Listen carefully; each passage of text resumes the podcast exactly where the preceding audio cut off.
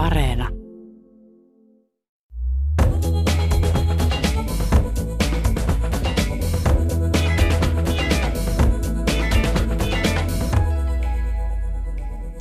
Hyvää iltapäivää ja tervetuloa Kulttuuri suoraan lähetykseen. Vuonna 1979 kuollut Mika Valtari oli Suomen tuotteliaimpia kirjailijoita, jonka valtava tuotanto kattoi niin historialliset suurteokset kuin Kieku ja Kaiku sarjakuvatkin. Millainen asema Valtarilla on kotimaisessa kirjallisuudessa ja mitä sanottavaa Valtarilla olisi tämän päivän myllerrysten keskellä? Minä olen Niklas Vanke ja juonan tämän lähetyksen. Vierainani on professori emeritus Panu Rajala sekä kirjallisuuden tutkija ja kirjailija Markku Enval. Tervetuloa. Kiitos. Kiitoksia. Niin, ei ollut ihan helppoa löytää haastatteluun valtaritutkijoita ja asiantuntijoita. Kyselin monilta kirjallisuuden asiantuntijoilta, mutta oli kovin lyhyt se lista, minkä sain näitä vinkkejä. Niin äh, mistä se kertoo? Se kertoo Sä... aika paljon siitä, että, että Valteri ei ole koskaan ollut niin kuin akateemisen tutkimuksen erityinen suosikki. Että häntä on hiukan syrjetty täällä korkea kirjallisella tasanteella ja, ja näin ollen ehkä tutkijat, tutkijat ovat jääneet vähin. No minä ja Panuhan ollaan nyt vanhoja äijä ja tietysti me voitaisiin sanoa, että me ollaan tehty sellaiset tutkimukset, joita ei sitten osata jatkaa. Me ole jätetty hyviä sytykkeitä tai aukkokohtia edes niin kuin pienemmille tutkimuksille, että ehkä me voidaan olla sitten vähän ylpeitä siitä. Tämä Mutta, oli hyvä. Olette tyhjentäneet pajatson siis. Olemme tehneet ylittämättömät tutkimukset. Kyllä. Tota, miksi häntä on hyljeksitty? No paljon vaikutti hänen elinaikanaan ainakin se, että Valtari oli niin raivostuttavan ahkera ja tuottelias ja menestyvä. Ja, ja tämä herättää tietysti kaunaa kirjailijakunnassa ja ehkä laajemminkin kulttuurielämän kentässä. Ja, äh, mutta myöhemmin kyllä minusta nyttemmin Valterin arvio on noussut aika lailla. Siitä lähtien, kun kuolemasta tuli sata vuotta, niin kyllä hän silloin oli jo tunnustettu ja suuri kirjailija jopa tällä, tällä korkeakirjallisella arvoasteikolla? Tässä vaikuttaa sellainen myytti tai mytologia, että, että laatukirjailijan täytyy julkaista harvakseltaan ja olla vähän myyty. Ja, ja Valtari niin kuin äh, särki tämän myytin kohta kohdalta, niin tämmöinen niin kuin harkitsematon, ajattelematon primitiivireaktio oli sitten se, että hän niin kuin todisti sillä olevansa viidekirjailija. Ja tämmöinen viidekirjailijan leima ja myöskin sana liitettiin hänen, häneen aika usein nimenomaan yliopistomaailmassa. Ja minä ja Panu, jotka sorruimme sitten tutkimaan Mika Valtaria, niin varmaan kuultiin myöskin vanhemmalta akateemiselta sukupolvelta, että hän on viidekirjailija. Sydäntäni suuresti lämmittää, kun lämmitti, kun esimieheni professori Kai Laitinen luettua niin Valtari-kirjani niin sanoi, että ei hän ollut koskaan tullut ajatelleeksi, että Valtari on noinkin monipuolinen ja tärkeä kirjailija. No, jäi sitten minun tehtäväkseni avata professori Laitisen silmät. Äh, mutta aika jännää, että viihdekirjailija on pidetty tämmöisenä huonona asiana, että se on synti, että ihmiset tykkää lukea. Siihen aikaan näin oli, että jopa jopa nämä Valtarin eh, salapoliisiromaanit, komissario Palmu-romaanit, jotka nyt on noussut arvaamattomaan arvoon elokuvan ja teatterinkin ansiosta, niin nehän teki harrastuksekseen rentoutuakseen ja olisi jatkanutkin tätä lajia, mutta jopa kustantaja oli sitä mieltä, että, että se ei ole oikein sopivaa vakaviin tavoitteisiin pyrkivälle kirjailijalle tuhlata aikaansa tällaisiin dekkareihin. Ja, ja asenne ilmasto oli sellainen, että viihdettä pidettiin niin pejoratiivisena ja niin tuota vähäarvoisena kirjallisuutena, että sitä piti näiden vakavien tyyppien karttaa. Mä syyttäisin tästä 50-lukua ja 50-luvun kirjallista ilmapiiriä, johon, joka niin kuin sylki tässä suhteessa Valtarin päälle. Valtarihan oli tarpeeksi nokkela mies nolaamaan tämän kritiikkirintamansa myöskin osallistumalla kilpailuihin, jossa työt arvosteltiin nimimerkillä. Ja hänellä on tämä skandaalimenestys, että VSOYn pienoisromaani-kilpailussa hän voitti nimimerkkiellään ensimmäisen ja toisen palkinnon. Ja tämä oli niin paha tilanne, että tämä ilman mitään oikeudellista tai asiallista perustelua tämä kakkosian voittanut käsikirjoitus vain poistettiin kilpailusta. Mm. Ja muistaakseni niin, ne oli täysin erilaiset myöskin. No tämä oli se Valtarin strategia, mm. että hän teki niistä erilaisen, myöskin sen takia, erilaiset sen takia, että kukaan ei voisi arvata, että ne ovat saman kirjailijan työtä. Mm. Äh, tosiaan Valtarin komisario Palmu on tuotu uudestaan teatterinäyttämölle kuten Panu Rajalla tässä mainitsi. Ja nyt on käsikirjoitusvaiheessa komisario Palmo elokuva, jonka pitäisi valmistua 2024. Niin mitä mieltä olette? Olemmeko kohta todistamassa uutta Valtari renesanssia? Tämä uusin suunnitelmahan perustuu siihen Valtarin viimeiseen ja aikanaan toteuttamatta jääneeseen käsikirjoitukseen Lepäisit jo rauhassa komisario Palmu, joka on kyllä nyt nostettu unohduksesta esiin ja, ja nähty jo teatterin lavalla Tampereella. Minua kyllä kovasti kiinnostaa, kuinka paljon sitä nyt sitten muokataan uudeksi elokuvaksi ja mitä kaikkea sille, sille tuota toteutusvaiheessa tehdään ja tapahtuu, koska se olisi ollut silloinkin jo aivan toteuttamiskelpoinen, mutta Matti Kassilan veto loppui ja oli näyttelijä lakko, oli muita ehkä tällaisia tekosyitäkin, että se siirrettiin syrjään ja, ja näinkin hitaasti voi menestyskirjailijan teos päästä vasta näkyviin ja parasvaloihin kuin, kuin tässä tuota on kulunut lähes puoli vuosisataa. Hmm. Voihan olla, että näitä palmudekkareita kirjoitetaan ihan alustakin saakka uudelleen. Tämähän on kansainvälinen muoti ollut pitkään, että hmm. jos joku fiktiivinen hahmo on tarpeeksi kuuluisa, niin monet uudet kirjailijat sitten jatkavat siitä, mitä se alkuperäinen kirjailija oli tehnyt. Tämähän sopisi komisario Palmulle hyvin, että nuoret kirjailijat vain töihin, uusia palmuja. Niin ja vielä suurempi pelko todella niin kuin sanoit, niin että ruvetaan kirjoittamaan jatkoa, uusia dekkareita. Niin. Millainen painoarvo tai merkitys teidän nähdäksenne Valtarilla on tätä nykyään? Markku Enval. No tässä ei pääse eteenpäin ilman sanaa klassikko. Totta kai hän on suomen kirjallisuuden klassikko.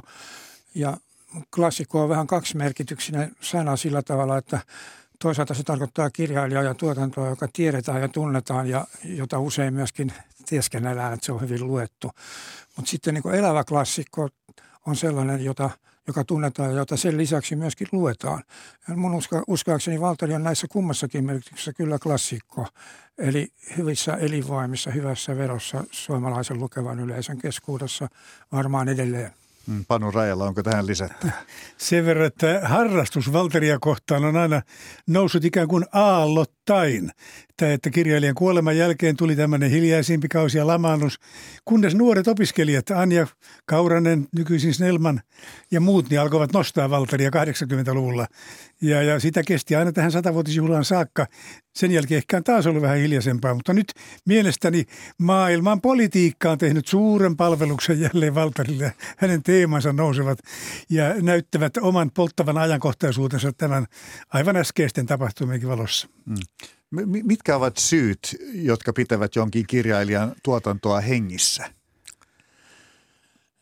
No se on hyvin vaikea kysymys, mutta tekstin täytyy olla sillä tavalla yliaikaista, moniaikaista, että se puhuttelee uuden aikakauden lukijoita. Ja sitten sen täytyy olla niin hyvin kirjoitettua, siis, että se olisi luettu klassikko, että, mm. että sitä on helppo lukea.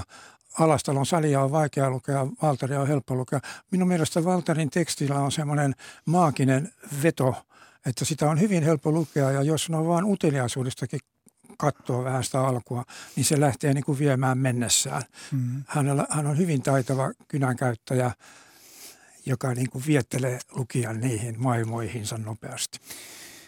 Valteri painotti kahta seikkaa, että täytyy olla elävä kieli ja, ja elävät henkilöhahmot, jotta lukija saadaan kiinnostumaan. Mutta lisäksi myöskin tärkeä tai suuri aihe, Valteri vähän pahoittelikin juuri 50-luvulla, josta Markku puhui, sitä, että kirjailijat ottivat kovin pieniä aiheita ja näpertelivät tällaisten kielellisten seikkojen kanssa, että Valterihan kehotti nuoria kirjailijoita, että takokaa omaa aikaanne kuin sulaa metallia. Että on tämmöisiä isompia aiheita, tarttukaa niihin pelottomasti ja nyt olisi taas todella isoja aiheita tarjolla, joita voisi takoa. Mm. Tule, tuleeko muuten mieleen esimerkkejä ö, oman aikansa kirjallisista suuruuksista, jotka ovat nykyään miltei unohdettuja Suomessa? Jos he ovat hyvin unohdettuja, ne eivät nouse mieleen, mutta kyllähän se on pikemminkin sääntö. Klassikoituminen on kirjallisuuden historiassa erittäin poikkeuksellinen ja harvinainen tapahtuma, että massoittain kirjailijoita enemmän tai vähemmän elinaikana juhlittu ja unohtuu ja jää pimentoa ja häipyy jopa muistista. Jos nyt sanon yhden, niin Arvi Kivimaa oli kohtalaisen juhlittu. Tai sanotaan tulenkantajien prosaistit ihan in corpore, niin eihän heistä ketään enää lueta. Aivan, niitä kyllä. Toinen kirjailija, joka oli erittäin arvostettu ja akateemikon arvon saanut, oli Toivo Pekkanen, jota uskon aika harvan enää lukevan ja muistavankaan. Että näitä... Se on totta, mutta olen hyvin surullinen Pekkasen puolesta, koska itse melko myöhäisellä iällä luin Toivo Pekkasen pääteokset ja ihailin suuresti tätä mm. hänen yhteiskunta-analyysiaan. Se on mm. taidokasta, mutta se lukijakunta on myöskin oikukasta, niin kuin rakkaus on oikukasta, että voi olla paljon hyviäkin kirjailijoita, jotka ovat jääneet lukijakunnan unohduksiin, mutta ne voivat joskus taas ajankohtaistua tai nousta uudelleen.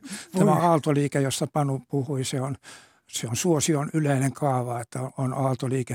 Ja kun Anja Kaunanen ja kumppanit nosti Valtaria esikuvaksi siinä yhdessä sukupolvitilanteessa, niin vastareaktio tulee sitten siitä, että siinä oli niin väärät nostajat. Ah. Ja sitten tulee taas joku toinen joukko, joka nostaa. Se on aaltoliikettä. Hmm. Myöskin kannattaa mainita nämä aikanaan juhlitut ja näkyvät naiskirjailijat, painosten kuningattaret, joita oli juuri Eeva Joenpelto ja Eila Pennanen ja Anu Kaipainen, joilla nyt on varmaan vähemmän lukijoita, eikä edes Eeva Joenpellon satavuotismuisto nostattanut häntä kovin selkeästi uudelleen esiin ja arvioitavaksi. Otetaan tähän väliin etäyhteydellä mukaan keskustelumme kotimaisen kirjallisuuden professori Viola Parante Chapkovaan. Tervehdykseni Turkuun. Kiitos ja, ja kiitos, että saan olla mukana. Ja kiitos, kun olet mukana. Viola, millainen on oma suhteesi Mika Valtariin? Kiitos kysymyksestä. Että oma suhteeni on, sanoisin, hyvin läheinen, mutta samalla ristiriitainen ehkä, vaikka se läheisyys on ehkä se pääasia. Eli mm, minulle on ollut aina hirveän tärkeää se, miten Valtari osasi ilmaista varoituksen houkuttelevista, mutta samalla vaarallisista utopioista. Se on puhutellut minua aina ja uskon, että puhuttelee jatkossakin. Ja sitten sanoisin hänen semmoinen hyvin intensiivinen etsijyytensä, että se miten hän itse etsi elämänsä aikana ja miten hänen henkilöhahmot sitten toimivat etsijöinä. Siihen tietenkin liittyy hänen suhteensa uskoon ja uskontoon ja sitten siihen taas liittyy hänen teostensa eettinen usko, ulottuvuus, eli kaikki, kaikki tämä. Ja sitten mm, vaikka hän varoittaa niistä vaarallisista utopioista, hän kuitenkin ainakin mun luentani mukaan ylläpiti uskonsa ihmiseen ja inhimillisyyteen, ihmisyyteen koko elämänsä aikana ja sekin sitten on puhutellut ja varmaan puhuttelee jatkossa.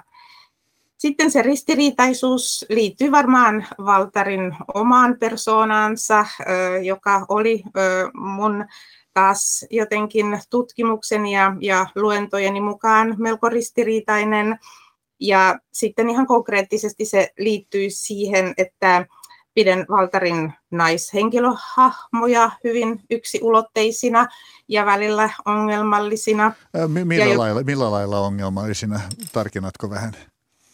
Ehkä, ehkä siinä yksi ulotteisuudessa, että ne yleensä ovat sellaisia tyyppejä, jotka edustavat jotain tai sitten toimivat sellaisina mm, tekstin, miten mä sanoisin, äm, momentteina, jotka sitten palvelevat sen, sen miespäähenkilön kehitystä, tarinaa.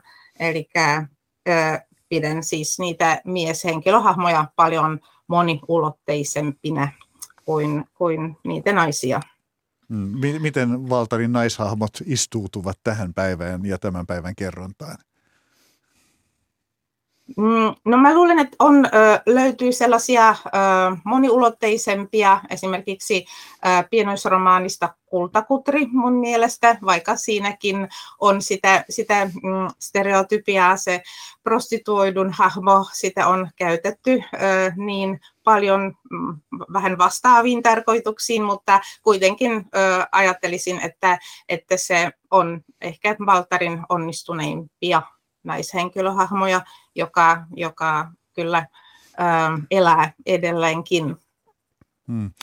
Valtarihan on ollut kotimaassasi Tsekissä ja entisessä Tsekoslovakiassa erittäin suosittu. Miksi?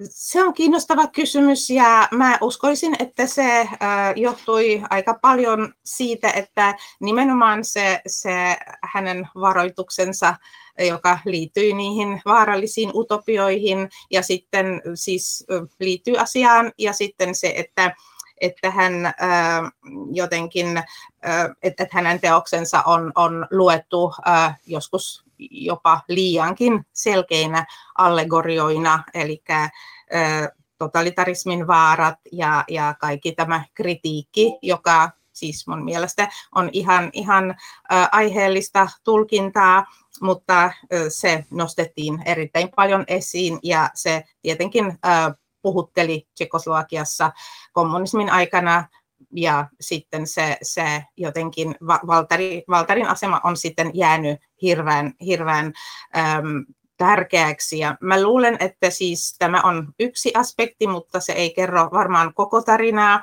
Mm, hirveän tärkeä on ollut Valtarin äh, sinuhen, äh, sanoisin ihan suoraan, nerokas tsekinnös, nerokas käännös, joka on äh, mielestäni niin hyvä ja se on kestänyt aikansa, että mm, se, se varmaan on myös ö, ollut tärkeässä roolissa tässä. Ja, ja muistaakseni siihen käännöksen tekemiseenkin liittyy mielenkiintoinen tarina. Kyllä, hyvin dramaattinenkin tarina. Käännöksen teki siis Valtaria käännettiin jo, jo sotien välisenä aikana 30-luvulla. Vierasmies tuli taloon, mm, käännettiin silloin ja mm, sitten yksi dekkari, kuka murhasi rouva Skrofin, mutta sitten mm, Sinuhe kirjoitettiin 45 ja silloin sodan jälkeen siihen tutustui Marta Helmutovaa, joka oli mm, Tsekin, Tsekoslovakian, silloisen Tsekoslovakian ähm, äh, Charles d'Affair'in vaimo Egyptissä, eli siellä tämä Marta äh, tutustui äh, sinuhen ja se sitten äh, liittyy myös mun omaan tavallaan tutustumiseen Valtariin, koska, koska Marta Helmutova sitten käänsi sinuhen ja, ja hän oli meidän perheemme tuttavia, eli mm, mä sitten tutustuin sinuheen hyvin, hyvin varhaisessa vaiheessa. Mutta vielä takaisin siihen dramaattiseen tarinaan. Marta Helmuttova tosiaan äm, tutustui kirjaan ja sitten hän, hän oli hyvin tarmokas, äh, semmoinen kulttuurin välittäjä, äh, osasi monta kieltä ja hän äh, sai käsinsä mm, saksannoksen ja sitten ranskannoksen ja sitten hän tilasi myös äh, siis suomalaisen, siis suomenkielisen alkuperäisen teoksen, vaikka hän ei osannut suomea, hän jotenkin yritti vertailla niitä, niitä kirjoja ja näki nopeasti, että niistä, niistä käännöksistä niin sanottuihin suuriin kieliin tai suurille kielillä isoilla kielillä on jätetty pois joitakin osioita. Eli sitten hän alkoi epäillä, että ne käännökset eivät ehkä ole hirveän, hirveän laadukkaita. Ja hän sitten opetteli suomea vain sen takia, jotta hän pystyisi kääntämään sinuhen tsekin kielellä. Se on siis yksi niistä tarinoista. Ja mm, hän alkoi kääntää kirjaa, mutta sitten hän ja hänen miehensä joutuivat epäsuosioon, siis kommunistisen vallankaauksen jälkeen, joka Tsekoslovakiassa tapahtui vuonna 1948. Ja sitten heitä vainottiin ja melkein kymmenen vuotta sen jälkeen he, sitten heidät tuomitettiin ja he joutuivat vankilaan, tietenkin eri vankiloihin. Ja Marta Helmutovaa sitten toi mukanaan sen valta, Valtarin Sinuhen Tsekinnöksen alku puolen tai, tai kun se oli silloin, silloin jo tekeillä, mutta aluillaan se, se käännös ja hän pyysi lupaa saada kääntää siellä vankilassa. Siihen liittyi kaikenlaisia vaikeuksia, mutta loppujen lopuksi hän sai luvan ja, ja käänsi, käänsi aika ison osan sinuhesta siellä vankilassa siitä on nyt kirjoittanut viime vuonna aika laajan tutkielman tsekkiläinen historioitsija Petra Louchova, joka on sitten jäljittänyt tätä, tätä tarinaa ja, ja tätä prosessia hyvin yksityiskohtaiseksi, kohtaisesti. No sitten siis onneksi Marta ja Vladimir Helmut Braunerit pääsivät sieltä vankilasta ja mm, kuitenkin kesti vielä vuonna 1965, siis Sinuhe ilmestyi ensimmäisen kerran tsekin kielellä ja sen jälkeen sitten sitä otettiin koko ajan vaan uusia ja uusia painoksia tai laitoksia, että niitä on yhteensä yli 20 tänä päivänä. Mm. Millaisiksi arvioisit Valtarin kansainvälisen suosion nykyään? Mm, se on siis äh, edelleenkin mä sanoisin hyvin, hyvin suuri, tai ehkä se tuli, tuli uudestaan, tai hän on tullut uudestaan suosioon, että mä en ole tätä tutkinut mitenkään systemaattisesti, mutta kun katsoo Valtarin käännöksiä, jotka eivät tietenkään kerro koko tarinaa, mutta kuitenkin aika paljon siitä, siitä voi päätellä, eli pelkästään vuoden 2010 jälkeen on tullut 38 käännöstä eri kielille, siis 18 kielelle on käännetty Valtarin teoksia, ja nyt mä siis tarkoitan, että ne on kaikki ensimmäisiä laitoksia, eli sen lisäksi on tullut vielä, vielä uusia laitoksia ja, ja painoksia. Niistä kielistä sitten tsekki johtaa edelleenkin, ja se on taas sen ansiosta, että Marta Helmutovan jälkeen Valtarin sellaiseksi hovikääntäjäksi rupesi Marketa Heikalovaa, tsekintäjä, joka on sitten kääntänyt tosiaan todella paljon Valtarin tuotantoa. Marta Helmutova teki jo jotain silloin aikoinaan ja sitten Marketa Heikalova on jatkanut. Sitten siellä on Saksaa, Puolaa, kaksi teosta ukrainaksi ja sitten on myös kurdia ja, ja jotenkin kaukaisempia mm. kieliä venäjäksi sinuhe vuonna 2019. Mm. Viola, ja, missä, missä määrin sanoisit, että tämä Valtarin kansainvälinen suosio nojaa nimenomaan sinuhe egyptiläiseen? No siis Sinuhea oli ehkä kaksi tai kolme tässä. Eli mä olin aika, aika yllättynyt, että äh, oli aika paljon niitä pienoisromaaneja ja yksi satukirja, eli Kiinalainen kissa. Se oli juuri se, se ähm, puolannos muistaakseni. Eli mä sanoisin, että sinuhe käännettiin etupäässä aikaisemmin kuin, kuin nyt 2000-luvulla ja nyt kuitenkin jotain ehkä puhuttelee ja, ja halutaan lisää valtaria, kun on tullut niitä käännöksiä nyt lisää, eikä, eikä ne ole pelkästään niitä historiallisia romaaneja. Et, et oli kaksi Sinuhea ja, ja yksi Johannes Angelos muistaakseni niiden joukossa. Mm. Millaista lukijakuntaa Valtari mielestäsi puhuttelee kaikkein eniten ja miksi? Tuo on tosi vaikea kysymys, koska en ole, en ole tehnyt sellaista, sellaista tutkimusta, mutta jotenkin esimerkiksi siellä Tsekissä se, se on hyvin, hyvin jotenkin laaja ö, lukijakunta, kun on tehty sellaisia ö, galluppeja, eli mitkä ovat ö, mm, lukijoiden kaikkein rakast, arvostamimmat kirjat ja niin poispäin. Sinuhe on ollut nyt kahdesti 2000-luvulla kuudennella sijalla, mikä on minusta erittäin, erittäin jotenkin merkille pantavaa, koska siinä oli mukana myös siis kotimaiset tsekkiläiset kirjat ja kuitenkin sitten, sitten Sinuhe sinuhe oli, oli siinä.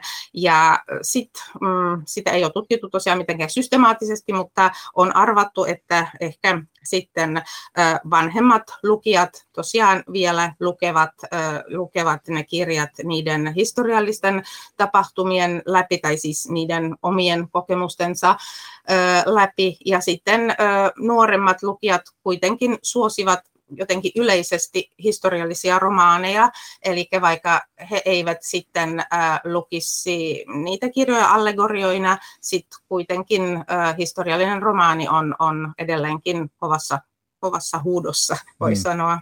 Kiitoksia sinne Turkuun, professori Viola Parente Chepkova. Kiitos.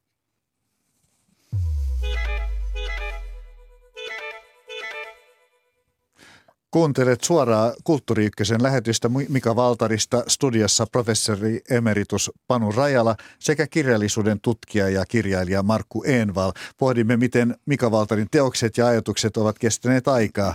Niin, tuota, tuossa äsken kuulimme professori Viola Parente Chapkovaan ristiriitaisesta suhteesta Valtariin. Hän muun muassa mainitsi nämä naishahmot ja naiskuvaukset. Niin mikä, mikä, mitä mieltä olette itse Valtarin naishahmoista? Markku Envaa. Tästä Violan maininnasta nousi heti paljon muistikuvia silloin, kun Valtaria käsittelin yliopistossa, niin yliopiston opiskelijakunta on erittäin naisvaltaista ja se kompastuskivi, joka aina tuli vastaan, oli se, että, että miten Valtarilla voi olla niin yksipuolinen ja negatiivinen ja leimaava naiskuva. Ja tämä niin kuin oli kynnys, joka, jonka yli naislukijat ei helposti päässeet. Tämä ehkä palaa vielä siihenkin, että miksi Valtaria ei ole meidän äijien jälkeen tutkittu, niin kirjallisuuden tutkijakuntahan on kovasti naisistunut ja tuntuu siltä, että, että tämä nais, naisen tutkima Valtari ei niin kuin nouse siivilleen oikein Suomessa. Mielestäni kuitenkin vivahteita löytyy Valtarinkin naiskuvasta monenlaisia, vaikka siinä tietty kaava on. Ja Viola nosti tuossa esiin kultakutri pienoisromaanin päähenkilö. Mun suosikkini on toisen pienoisromaanin päähenkilö Fine tai Vain, Fine Van Brooklyn, joka on mielestäni hyvin hieno romaani, johon liittyy myöskin aika jännittävä tarina siitä, että miten huonosti tämä väärin oma aika ymmärsi sen kirjan. Koska Valtarihan teki tämän kirjan miespäähenkilöstä satiirin, joka jäi huomaamatta, joka oli aika typerryttävää suomalaisen akateemisen lukijakunnan tilille joutua tämmöiseen häpeäpaaluun.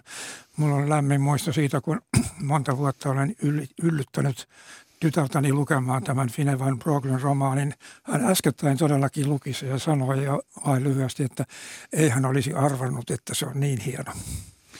Panu Rajala, voisiko ajatella, että Mika Valtarin tuotanto olisi cancel-kulttuurin tähtäimessä näiden naishahmojen takia? Se on hyvin näinä aikoina mahdollista, mutta että se perustuu tosiaan väärinkäsitykseen, niin kuin Markku tässä jo vähän toi esille, eli tietyn tyyppiset vahvat hahmot, nämä, nämä petolliset, julmat, kurtisaanityyppiset naiset, ne on niin voimakkaasti Valterilla piirrettyjä, että ne ovat ruvenneet nefer, nefer, neferistä alkaen hallitsemaan lukijoiden mielikuvitusta ja, ja niitä on kyllä paljon kieltämättä ja ne on väkevästi laadittuja hahmoja ja eh, ehkä huolimaton lukija ajattelee, että ne on kaikki tällaisia. Tämä on, on sitä yksi, yksi ulotteisuutta, josta Violakin hiukan mainitsin, mutta silloin jää huomaamatta. Monet muut naishahmot. Finn van Broekli on yksi hyvä esimerkki. Ja sitten on eh, Mineat ja, ja Meerit pehmeä, ystävällinen, lempeä nainen sinuessa. Ja varsinkin Helsinki-trilogiassa on näitä papirouvia. Erittäin vaatimaton on ensimmäinen, ensimmäinen tuota muurarirouva siinä mm, Helsinki-trilogian ensimmäisessä osassa. Ja, ja muutkin ovat vivahteikkaita nuoria naisia, joita siinä kuvataan, että, että ei sitäkään pitäisi niin kuin rasterin tavoin painaa päälle Valterin tuotantokatsoa, että ahaa, ne ovat kaikki tällaisia, joka ei pidä paikkaansa. Hmm. Valtariahan on arvosteltu siitä, että, että varsinkin historiallisten suurteosten kohdalla, että hän kirjoitti ikään kuin samaa romaania uudestaan ja uudestaan, mutta vähän pikkusen eri käänteen, mutta hahmotkin ovat hyvin samanlaisia niissä. Tämä alkaa hiukan ehkä pitää paikkansa sitten näissä laajoissa historiallisissa romaaneissa sinuhen jälkeen, koska silloin tietyt juonikuviot alkavat toistua ja, ja joku väitti, että alkaa jopa levypyöriä samaa, mutta sekään ei pidä paikkaansa, että Valterihan osoittaa juuri Johannes Angeloksessa valtavaa uudistumiskykyä ja, ja kokonaisen kerro, kerrontatavan ja lauseen muodostuksen uudistumista ja myöskin näissä kristillisissä romaaneissa, näissä myöhäistuotannoissa. Johannes Angelos muuten on juuri se teos, joka nyt eh, näinä kuohuvina aikoina eh, saa aivan uutta ajankohtaisuutta, että minä ajattelen väistämättä Konstantinopolin piiritystä, kun kuulen uutisia eh, Kiovasta tai, tai Mariupolista ja aivan samat menetelmät.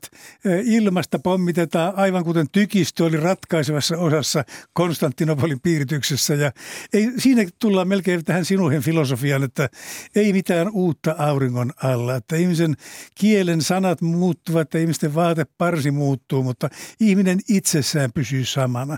Ja jopa sodan käynnin muodot ovat yllättävän samankaltaisia kuin Valtarin kuvaamat tykistöpiirityksen kuvaukset ja myöskin sitten Konstantinopolin julma valtaus ja verivirta pitkin katuja, niin me näemme samoja kuvia televisiosta, joita Valtari kuvasi 1400-luvun tapahtumina. Kaikki, mitä Panu sanoo, on mielestäni tos, hyvinkin totta. Mutta se, mistä lähdettiin liikkeelle, että kirjoittiko Valtari samaa kirjaa aina uudestaan, niin tämähän on vähän semmoinen kritiikin ilkeä fraasi, jota silloin tällöin käytetään – ja e, sopii mielestäni kyllä tavattoman huonosti Valtariin. Mm. Ensinnäkin hän, hän näissä suur, historiallisissa suurromaaneissa, joissa hän käsitteli viisi eri aikakautta, ne olivat aivan erilaisia aikakausia, mutta niitä tosin yhdisti se, että, että tapahtui joku voimakas aikakausien murros. Valtari kiinnostui vain aikakaudesta, jossa joku vanha häviää ja uusi on tunkeutumassa tilalle. Ja hän opiskeli aika huolellisesti nämä aikakaudet – ja niihin liittyvät aatteet ja opit ja filosofiat. Ja usein hänen sankarillaan on opettajana joku sen ajan historiasta tunnettu filosofi, niin kuin Herakleitos on Turms kuolemattoman opettaja. Ja tällä tavalla nämä Valtarin romaanit, vaikka Valtari kutsui itseään tunneihmiseksi, niin kyllähän oli myöskin hyvin älyllinen ihminen. Hän omaksui ja opiskeli laajasti aikakauden ja, ja sitten hänen työmetodinsa oli se, että muistiinpanot syrjään, kun kirjoitetaan, että tajunta tuotti sen, ja se on osa sitä tekstin sulavuutta, että sitä ei kirjoitettu lähteet auki, vaan lähteet oli pois ja se tuli kaikki tajunnan läpi. Hmm. Valtarihan kirjoitti kaikkiaan kahdeksan historiallista romania, jotka oli suunnattu yleismaailmalliselle yleisölle, voisi sanoa. Niin mikä on teidän mielestänne kaikkein heikoin näistä historiallisista romaneista? No Mielestäni siellä on pari, jotka ovat lukijalle aika rankkoja suorituksia. Toinen on ihmiskunnan viholliset ja toinen on Mikael Haakim. Että niissä vyöryy se kuvattu maailma sellaisella yksityiskohtaisella runsaudella, että mäkin olen lukijana usein helisemässä. Ja mä muistan ne kolme vuotta, kun sain tutkijan virassa syventyä Valtariin, niin, niin se painajaisen kohta on se, on kyllä se ihmiskunnan vihollisten juonen kuljetus, koska se on jotenkin niin kuin ylisuvereeni ja se intriiki menee niin monen solmun kautta, että mä huomasin, että pelkästään se, jos mä referoin tämän, niin täyttäisi mun oman kirjani. Ja silloin tulee näitä tutkijan moraali kovalle koetteelle, että mun täytyy antaa tästä kirjasta luotettava pätevä kuva, mutta pystynkö siihen, niin en tiedä. Mutta tästäkin käy ilmi, että ihmiskunnan viholliset on häikäisevä taidon näyte, koska siinä kuljetellaan koko Välimeren piirin tiettyä, tietyn aikakauden poliittista elämää ja uskonnollista elämää. Ja että Valteri itse pystyi pitämään sen niin kuin hallinnassa, niin hämmästyttää edelleenkin, koska hän alkoi olla varttunut kirjailijan siinä. Että jos se nyt lukijalle tuottaa vaivaa, niin vielä enemmän se on tuottanut, tuottanut tuota varmaankin päivävaivaa kirjailijalle. Mutta se on totta, että minulle muuten ehkä tuo Turmus kuolematon kaikissa mystiikassaan on sellainen, joka on tuottanut lukijoille myöskin vaikeuksia, koska se on niin se menee niin syvälle ja niin tuota tällaisiin eh, suorastaan esoteerisiin piirteisiin, että, että siitä realismi alkaa olla jo aika kaukana välillä. Se on myöskin rakenteellisesti vähän merkillinen romaani, koska täytyy lukijan kahlata 250 sivua ennen kuin tullaan edes etruskien maille, vaikka romaani kuvaa etruskia. Että se Valterin tapa pohjustaa asioita joskus perusteellisesti voi, voi koetella kärsivällisyyttä. Ja siinähän Valteri huomasi eh, tekevänsä virheen, kun hän eh, aloitti tätä Johannes Angelosta ja otti silloin mukaan lähteitä Laukkosken kesäpaikalleen. Ja tutki niitä samalla, kun kirjoitti romaania. Siitä katosi se elävyys. Ja, ja siitä tuli liian eh, perinpohjainen kuvaus nuoresta Johanneksesta. Valterin piti hylätä koko käsikirjoitus ja aloittaa romaani alusta, pyyhkäistä lähteet pöydältään ja keskittyä olennaiseen kerrontaan. Ja siitä sitten Johannes alkoikin elää. Johannes Angelos on minun makuuni ja kirjallisen arvioinnin mukaan Valtarin historiasta romaanista paras. Se, se on erittäin hienosti kirjoitettu ja siitä puuttuu muutama sellainen Valtarin helmasynti, kuten toistaminen tai jaarittelu tai juuttuminen johonkin dialogiin. Se on tiivis, etenevä ja, ja koko ajan draamansa säilyttävä. Se, se anekdootti, jota Panu tuossa juuri tapaili, niin mä luulen, että se meni paremminkin kädekkäämmässäkin muodossa, että ollessaan tässä Johannes Angelos-romaanissa liuskalla 400 suunnilleen, niin Valtari ihmetteli, että hänen tehtävänsä oli kuvata Konstantinopolin piiritys, eikä sankari ole päässyt vielä Konstantinopoliin saakka. Mm. Siis tässä on rakennevirhe. Ja silloin hän tosiaan heitti sen syrjään ja aloitti siitä, hän vaihtoi sen päiväkirjan muotoon ja Johannes Angelos on Konstantinopolissa, joka on piiritetty ja hän pitää siellä päiväkirjaa, joka kestää vain puolisen vuotta. Siihen tuli siis voimakas ajallinen tiivistys. Mm, historialliset seikkailuromaanit ovat tämmöinen suosittu kansainvälinen genre, niin äh, millä tavoin Valtarin historialliset romaanit kestävät vertailussa sitten nykyisten historiallisten romaanien kanssa? Esimerkiksi ajatellaan tuota huipusuosittua Robert Harrisin Kikero-trilogiaa.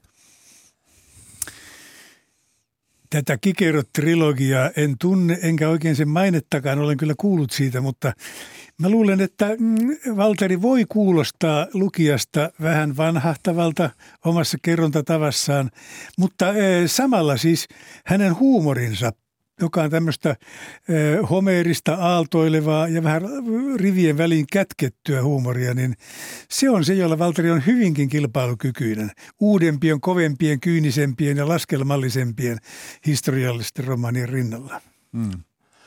Valtarihan on todellakin ironinen kertoja ja kun hän valloitti tämän minä kerronan historiallisen romaanin tekniikaksi, niin sehän avasi semmoisen ironian mahdollisuuden, että tämä sankari, joka minä-minä puhetta ylläpitää, niin on vaihtelevassa määrin typerä tai väärässä niin, että lukija näkee sen.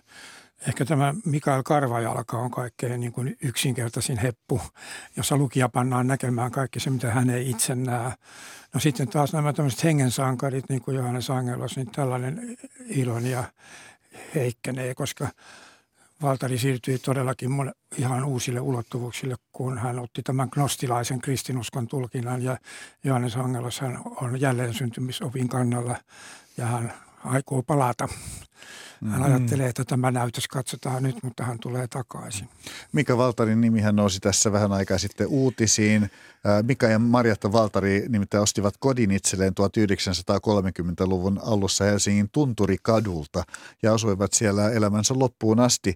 Asunto on ollut perikunnan hallussa ja pitkälti siinä kunnossa, kun se Valtarilta jäi. Ja perilliset toivoivat asunnosta kotimuseota, mutta sellaista ei ainakaan saatu vielä. Niin millä mielin olette seuranneet tätä keskustelua? Panu Rajala. Minä ehdotin vuonna 2014 Helsingin Sanomissa, että tämä Mika Valterin koti, siitä tehtäisiin museo. Ja siitä on kulunut kahdeksan vuotta ja moninaisia vaiheita on tapahtunut ja käyty. Ja hyvin murheellista mielestäni on se, että siinä ei ole päästy oikein selviin ratkaisuihin, vaikka välillä näytti siltä. Olin kokouksessa läsnä, jossa kustantaja VSOY, perikunta, Valterin perikunta ja pari ulkopuolisempaa olivat jo pöydän ääressä tekemässä suunnitelmaa tästä museosta ja sen esittelystä ja kaikin piti olla selvää, mutta se on sen jälkeen johonkin takertunut. Usein ne takertuvat byrokraattisiin tai taloudellisiin kysymyksiin, mutta kyllähän Helsingin pitäisi saada yksi, edes yksi kirjailijamuseo. Täällä ei ole yhtäkään. Me matkailijat hyvin tiedämme, että, että jos menemme Tukholmaan tai Osloon tai Tallinnaan tai Pietariin, siellä on legio kirjailijamuseoita. Pietarissa voimme tutkia, missä Dostojevski työskenteli, Tukholmassa, missä Strindberg. Oslossa katselemme Ibsenin kotitaloa ja, ja Tallinnassa Tamsaaren. Mutta meillä ei yhtään vastaavaa, paitsi e, sitten maakunnassa tietysti on Porvoossa Runeverin koti ja, ja, ja on jopa sillanpään harmaat töllit Hämeenkyrössä, mutta tämmöistä helsinkiläistä ei ole. Ja e, Valterin koti olisi erikoislaatuinen siinäkin, että se ei ole pelkästään kirjailijakoti, vaan se on eräs tyyppi esimerkki siitä, miten ylempi keskiluokka asui modernissa töölössä 30-luvulla, minkälainen e, sisustusmaku siihen aikaan vallitsi. Ja, ja tietysti se ponnahtaa vähän tasoaan korkeammalle Valterin taidemaun ansiosta, että hän kokosi sinne hienoja tauluja ja hänellä oli laaja kirjasto ja, ja, ja myöskin huonekalut vähän henkivät tämmöistä jopa tullenkaan ajan eksotiikkaa, että, että kaikki tämä olisi tarjolla, jos vain tahtoa ja voimaa ja talouden eh, resursseja löytyisi.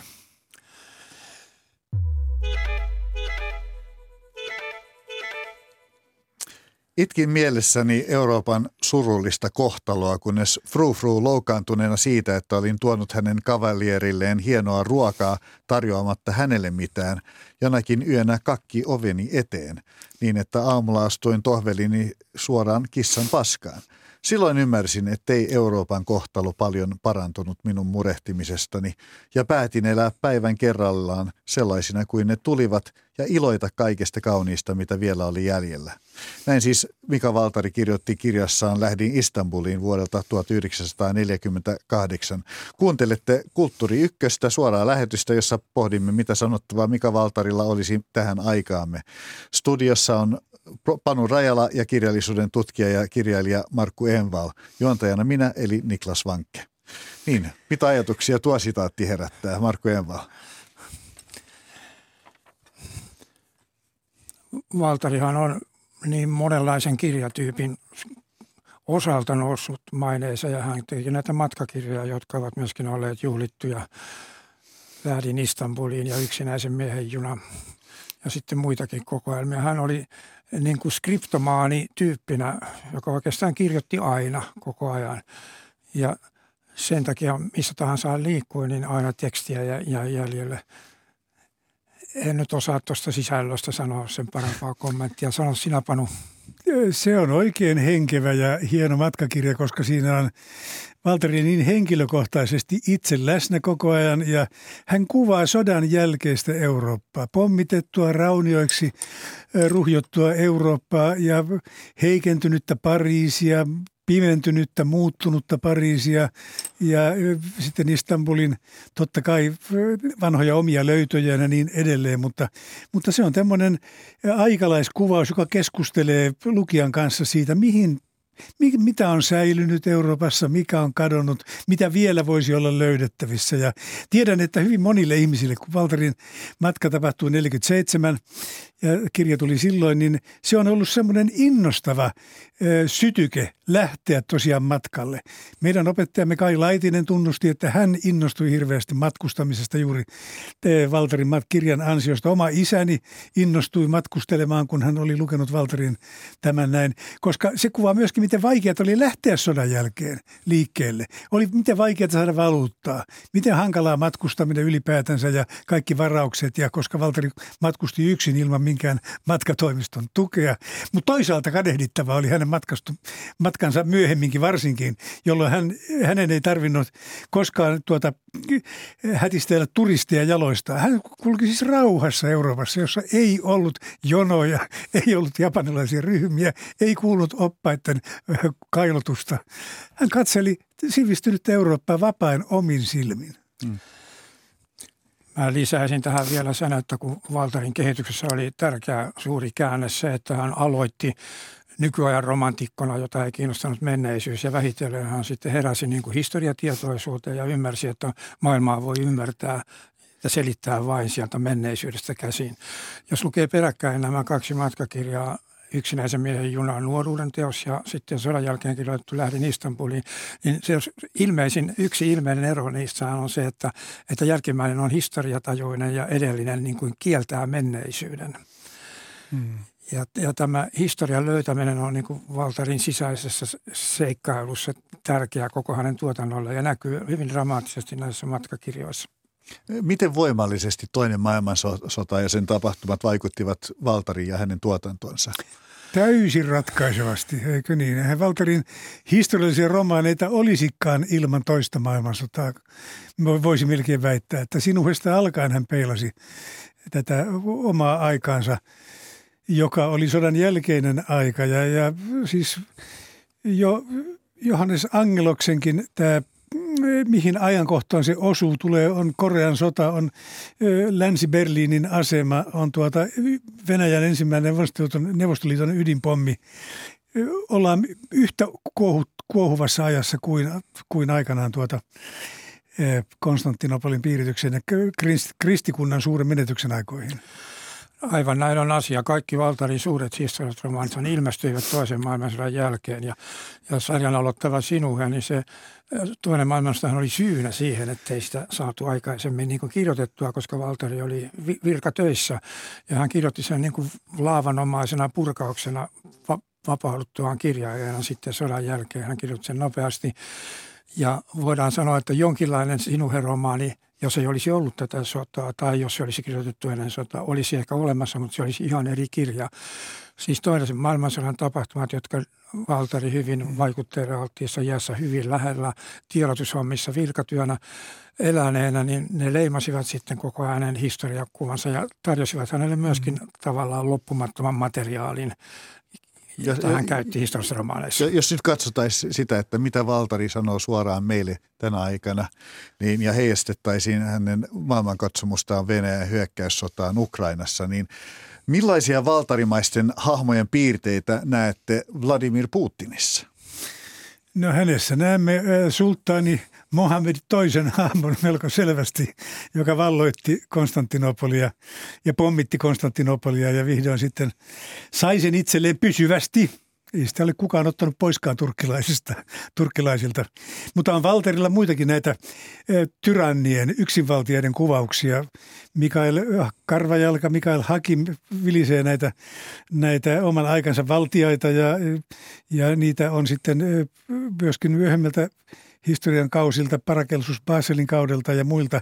Mutta aina Euroopassa kuitenkin on joku humanismin siemen, joku, joku syke, joka, joka näyttää toivorikkaalta. Että uskon, että jos Valteri eläisi tätä aikaa, niin hän onnittelisi Eurooppaa siitä, että Eurooppa on sentään kyennyt elämään rauhassa näin kauan ja yhdistänyt tässäkin nyt voimansa melko verenhimoista julmaa tuota valloittavaa tyrannia vastaan ja kyennyt tekemään yhtenäisiä päätöksiä. Tästä Valtari olisi yllättynyt. Ja, ja Valtarihan pitkään uskoi sitä, että puolueettomuus suojaisi Suomea maailman myrskyiltä. Kyllä.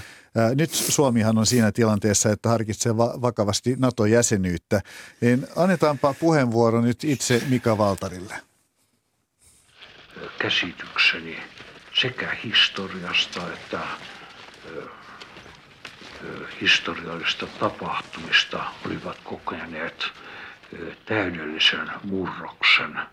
Minulla samoin kuin niin monella muulla ikäpolveni jäsenellä oli eräänlainen selvä varmuus, että Suomi tietenkään ei puolueettomana maana missään tapauksessa voisi joutua sodan jalkoihin.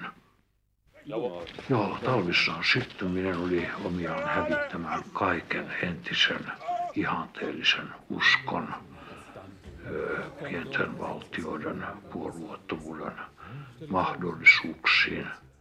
Ja Mika Valtarin toiminta sodan aikana, hän, hän oli töissä valtion tiedotuskeskuksessa, jossa hän teki sotapropagandaa, eli nykykielellä sanottuna valeuutisia, niin tämähän myöskin kyynisti häntä hyvin paljon, niin äh, miten se vaikutti siihen, miten näkee maailman voimapolitiikan, politiikan, valtapolitiikan pienet valtiot? No sekä tämä oma kokemus että historian tuntemus, niin Valtarihan on realisti ja pessimisti ja, ja monesti hän ja hänen henkilönsä korostavat, että kaikki on samaa ja pysyy samana. Ihmisluonto ei muutu, hän sanoi moneen kertaan. Ja, ja politiikan ääriilmiöt kertautuvat ja toistuvat – että, mutta siis tämä oli se suuri muutos myöskin, se Valtari kuvasti omaa suomala, suomalaista taustaansa, että ennen talvisodan syttymistä ei pidetty uskottavana Suomen joutumista tällä tavalla sodan hyökkäyksen kohteeksi kuin tapahtui. Mutta Valtarilla oli sitten niin kuin tämä realismipessimismin perustason lisänä tämä toivo ja usko, että ihmisen, ihmisessä, ihmisluonnossa on joku hyvyyden ja veljeyden kipinä, joka ikään kuin odottaa vuoroaan. Tästä kysymyksestä on sinuhen tulkinnassa juuri paljon keskusteltu, kun toiset tuijottivat sitä saarnaajalta otettua lausetta, että kaikki palaa ennalleen, ei ole mitään uutta auringon alla. Matti Kurjensaaren mielestä tämä oli se romaanin viesti.